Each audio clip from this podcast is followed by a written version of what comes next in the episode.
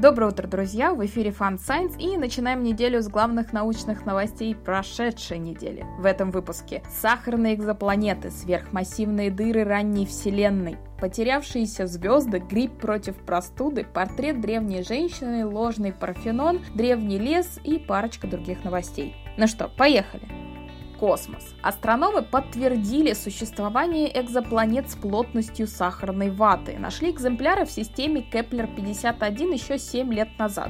Напрямую изучить их не удалось, ученым пришлось построить компьютерную модель, объясняющую наблюдение. По размеру эти планеты сопоставимы с Юпитером, а вот масса у них меньше процента массы Юпитера. По моделям астрономы также выяснили, что атмосфера у этих планет очень сильно протекает. Видимо, этот сахарный этап просто один из ранних этапов этапов эволюции планеты. В итоге они превратятся в распространенные мини-Нептуны. Астрономы, возможно, наконец разобрались в причинах активного роста сверхмассивных черных дыр в ранней Вселенной. Оказалось, что этому способствовали обширные газовые гало, позволявшие галактикам как поддерживать активное звездообразование, так и питать свои центральные черные дыры.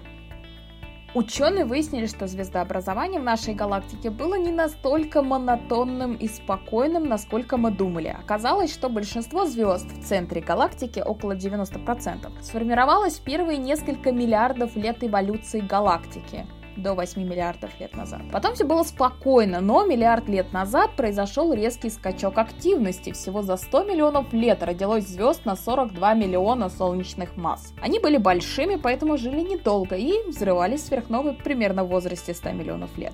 Вот такое дополнение к нашим знаниям об истории Вселенной протонное сияние на Марсе оказалось гораздо более частым событием, чем мы думали. Летом на дневной стороне оно происходит почти со стопроцентной вероятностью. К сожалению, с поверхности его увидеть невозможно. Светится сияние в ультрафиолете, которое атмосфера успешно поглощает.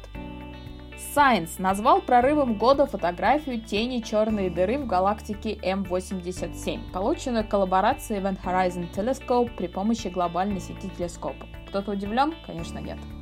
Астрономы потеряли более 100 звезд. Непонятно, что с ними произошло, ни одна из них не взорвалась сверхновой, которую бы мы заметили. Ученые из Стокгольмского университета сравнили каталоги звезд и их расположение в 1950-х годах с более поздними наборами данных и вычислили более 100 потеряшек. Медицина. Можно ли заболеть одновременно гриппом и простудой? Очень маловероятно, как оказалось.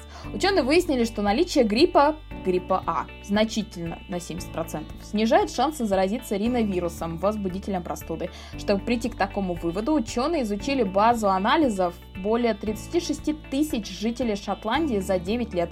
К сожалению, биологический механизм взаимодействия пока что неизвестен.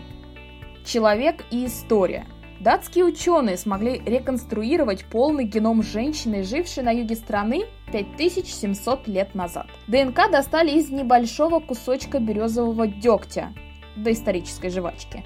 Женщина и, видимо, большинство представителей ее народа была голубоглазой, темноволосой и темнокожей по сравнению со своими современниками из Центральной Европы. Кстати, по кусочкам еды, застрявшим в жвачке, ученые смогли определить, что питалась женщина прозвали ее Лолой, орехами и мясом утки. Во время реставрации одной из церквей на Афоне ученые нашли кости, которые, судя по форме и размеру, могли принадлежать женщине. А ведь с конца IV века нашей эры на Афоне побывало лишь 12 женщин. Большинство из них пробирались незаконно и их ловили. В общем, любопытная находка. Посмотрим, что покажут результаты более тщательного анализа костей. Прославляемую древнеегипетскую женщину-врача Мэрит Птах, мелькающую во всех феминистических книгах, на самом деле звали Песишет.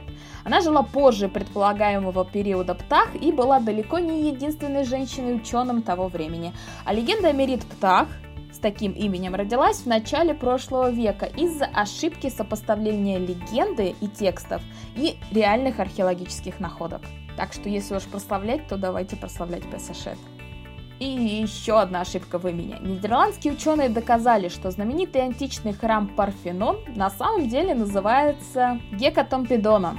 Именно так его называли древние греки. А имя Парфенон стало популярно в римский период и изначально так называли другое строение, которое, кстати, тоже существует до сих пор. Лингвисты применили какой-то новый метод, построили сеть слов и пришли к выводу, что описывающие эмоции слова не всегда означают строго одно и то же в разных языках. То есть, несмотря на перевод словаря, в реальности слова имеют скрытые оттенки, которые ну, не всегда совпадают.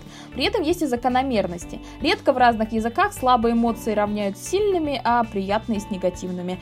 Все-таки некоторые базовые эмоции завязаны на работе мозга. Планета и животные.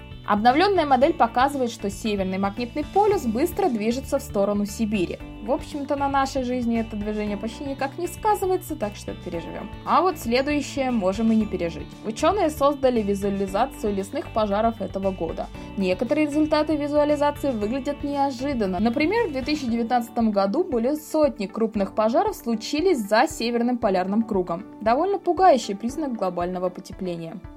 В Нью-Йорке нашли древнейшую окаменелость леса. Ну, точнее, нашли еще 10 лет назад, но только сейчас поняли, что она древнейшая.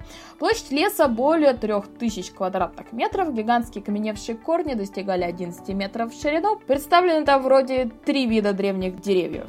Специалисты не сомневаются, что на данный момент это древнейшая окаменелость леса, но вполне возможно вскоре найдем новую, еще более древнюю. По местам обнаружения сверхглубоких алмазов ученые восстановили карту движения глубоких жидкостей, которые в свою очередь могут объяснить сверхглубокие землетрясения. Карту составили, теперь будут сопоставлять ее со случаями глубоких землетрясений. Собаки обрабатывают информацию о количестве объектов той же частью мозга, что и люди. Рассказываю об этом лишь потому, что для проведения этого эксперимента собак научили неподвижно сидеть в работающем МРТ-аппарате, который шумит. Если честно, мне это кажется гораздо более впечатляющим достижением. И последняя новость. Ученые США выяснили, что пять видов крокодилов могут бегать галопом. Обещаю, что сегодня об этом выйдет отдельная статья. Слишком уж тема хорошая. Спасибо за внимание. С вами была Дарья. Хорошей вам последней недели полноценной этого года. Думаю, в этом году вы еще услышите меня один раз.